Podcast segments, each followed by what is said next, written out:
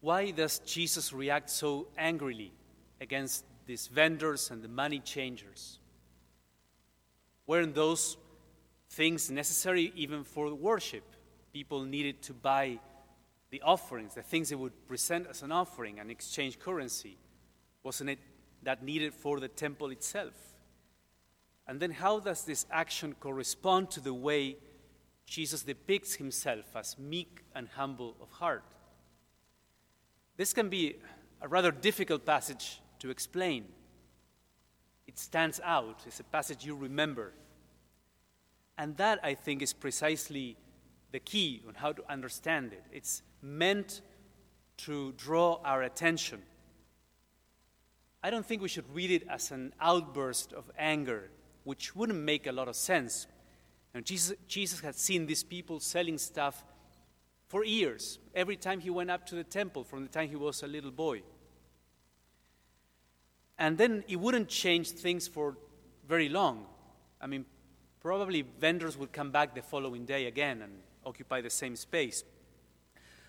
But what, is, what it does do, what Jesus' action accomplishes, it's that it stays in your memory. You retain it. It's what is called a prophetic action. It's like a prophecy conveyed in drama rather than words. It's what, exactly what many other prophets had done before, like Ezekiel, uh, making a hole in the wall of his house and living like an exile in the middle of the day, or Hosea giving symbolic names to his children, or Jeremiah buying a field in the midst of the Chaldean uh, conquest. So this is, sounds like a prophetic action of Jesus. It's a symbol of something. And the question then is well, what does it symbolize? Well, it, it symbolizes the whole mission of Christ as Messiah. He came to purify our hearts, He came to purify Israel's worship. It's an act of purification of the temple, because the temple represents your soul, the soul of, of Israel. The temple is a physical space that is reserved for God alone. It reminded Israel that this was the source of their identity and what they lived for.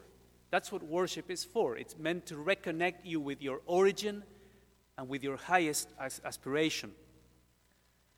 But it can also happen that worship can be corrupted, it can lose its essence, so to say. Because seeking God has its indirect blessings. Think of it. At a social level, for example, worship can bring stability to a society, it can bring social unity, it can uphold important moral values, it can foster art, it can create jobs, it can promote education. And then at the individual level, there's also many benefits. It can provide good connections, a social network can provide a sense of purpose and encouragement and healing. But then worship is corrupted when it ceases to be mainly about God and it's mainly about those added benefits. When God is pushed back to the side and these additional benefits take the forefront, and God is gradually forgotten, God becomes a label or a code word for human flourishing. But then when that happens, even those added benefits begin to fall apart because the heart of worship is, is gone. And that's what I would what we call the temptation of the world is changing the glory of God for the glory of this world. The temptation of the world is about doing only what the predominant voices in society find acceptable and avoiding all the things that these predominant voices in society would reject. In a way, it's the, the idolatry of the golden calf when Israel was on the way to the promised land. Because that idolatry wasn't quite about Israel changing God for another God, saying, I will will go after these other foreign gods. Rather, it was saying, no, we still worship the God of Abraham and Isaac and Jacob, but the Idolatry was saying God wants to be worshiped only in the worship of this world, only through serving the interests of this world is God glorified. So, as long as it's good for our economy and our foreign policy and our image and education and social cohesion, yes, then we'll adore, we'll worship. But any goal that doesn't have to do with those, uh, it's kind of superfluous and even dangerous. Now, the temptation of the world, to me, is, is one of the most nebulous and difficult to grasp because it seems very broad out there, right? But the world always has its representatives close to us, in those people close to you that kind of discourage you from walking in faith in some way. A while ago, I was reading this uh, book by, the, by Leo Tolstoy, the great Russian novelist. He has a short book called A Confession, which is a sort of story of his own journey.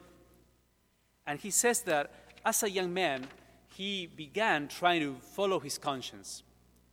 But then he says, every time I did follow my conscience, people around me started to laugh at me and say, You're so naive and simple. And every time I did something wrong against my conscience, people cherished it, you know, encouraged me. They said, they patted me in the back and said, That's the way to go. He says, for example, one of his aunts told him, Oh, you're too simple minded. You should have an affair with a married woman. That will help you become a man. Now, in between the lines there, you can read, you can hear something that is very characteristic of the temptation of the world. It, instills fear. It tells you if you don't listen to our advice, you'll never become a man, you'll never become a woman.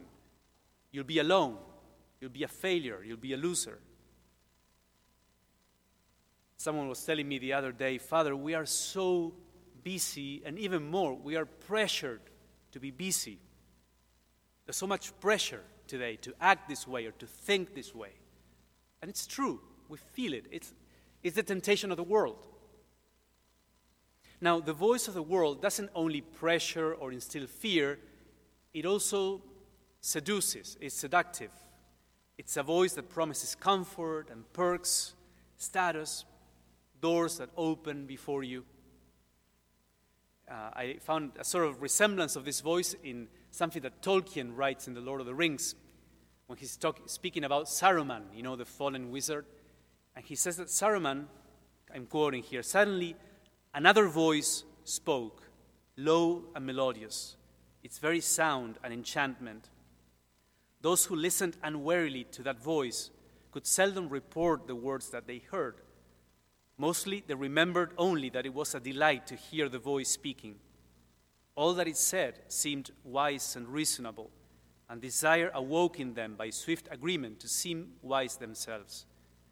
When others spoke, they seemed harsh and uncouth by contrast. If they gainsaid the voice, anger was kindled in the hearts of those under the spell. Those are the words, the, that's the voice of Saruman, but it's also the voice of the world, isn't it? The, the world is seductive and has a voice that is hard to resist. But how can we resist the spell? Well, let me conclude with two takeaways, two practical recommendations. The first one is recognize that there is a temptation in the world. To recognize it is already to win half the battle. Of course, not everything out there in society is wrong, and not everything is against the gospel, for sure. Even when, when you look at yourself, you recognize there's many good things in me, but you also know there's pockets of resistance to the, the voice of Christ. And in the same way, there are pockets of resistance out there. There are voices that will dissuade you from growing in faith and believing truly. And that's, I think, where the reaction of Jesus is kind of firm and strong in doing this sort of getting, purifying the temple. He wants us to also purify the temple of our hearts and recognize that these voices are not always harmless. They truly can separate us from God. So, do you, can you recognize this voice at times? Are you able to discern when voices around you are okay, are good advice, good recommendations, or they can be the voice of the world. Do You recognize how they instill fear or pressure or they are seductive. Now, the second thing has to do with this difficulty. Many people tell me, well, Father, I cannot leave the world, obviously. I have my career, my, my group of friends, my social circle. God is not asking you to leave the world, but rather to think how you're going to serve God in the world, how you will see your life not as everybody else, but as an ambassador of Christ, as someone who bears the name of the image of God and represents Christ in the world. And that's very distinctive. It's a, it's a distinctive presence, the presence of a Christian, of a Catholic. If you want a, if you want a good picture of what it looks like, reread the first reading we had today, the Ten Commandments. That will give you a clear idea of how we, we are different from, from, from the world. We're not meant to be weird, but we're meant to be different. Our presence is distinctive. So maybe reread that passage this week and ask yourself, reading the Ten Commandments, is this how I perceive myself? Is this what, what I want to portray? In what ways does my life reflect or does not reflect this picture? May we pray.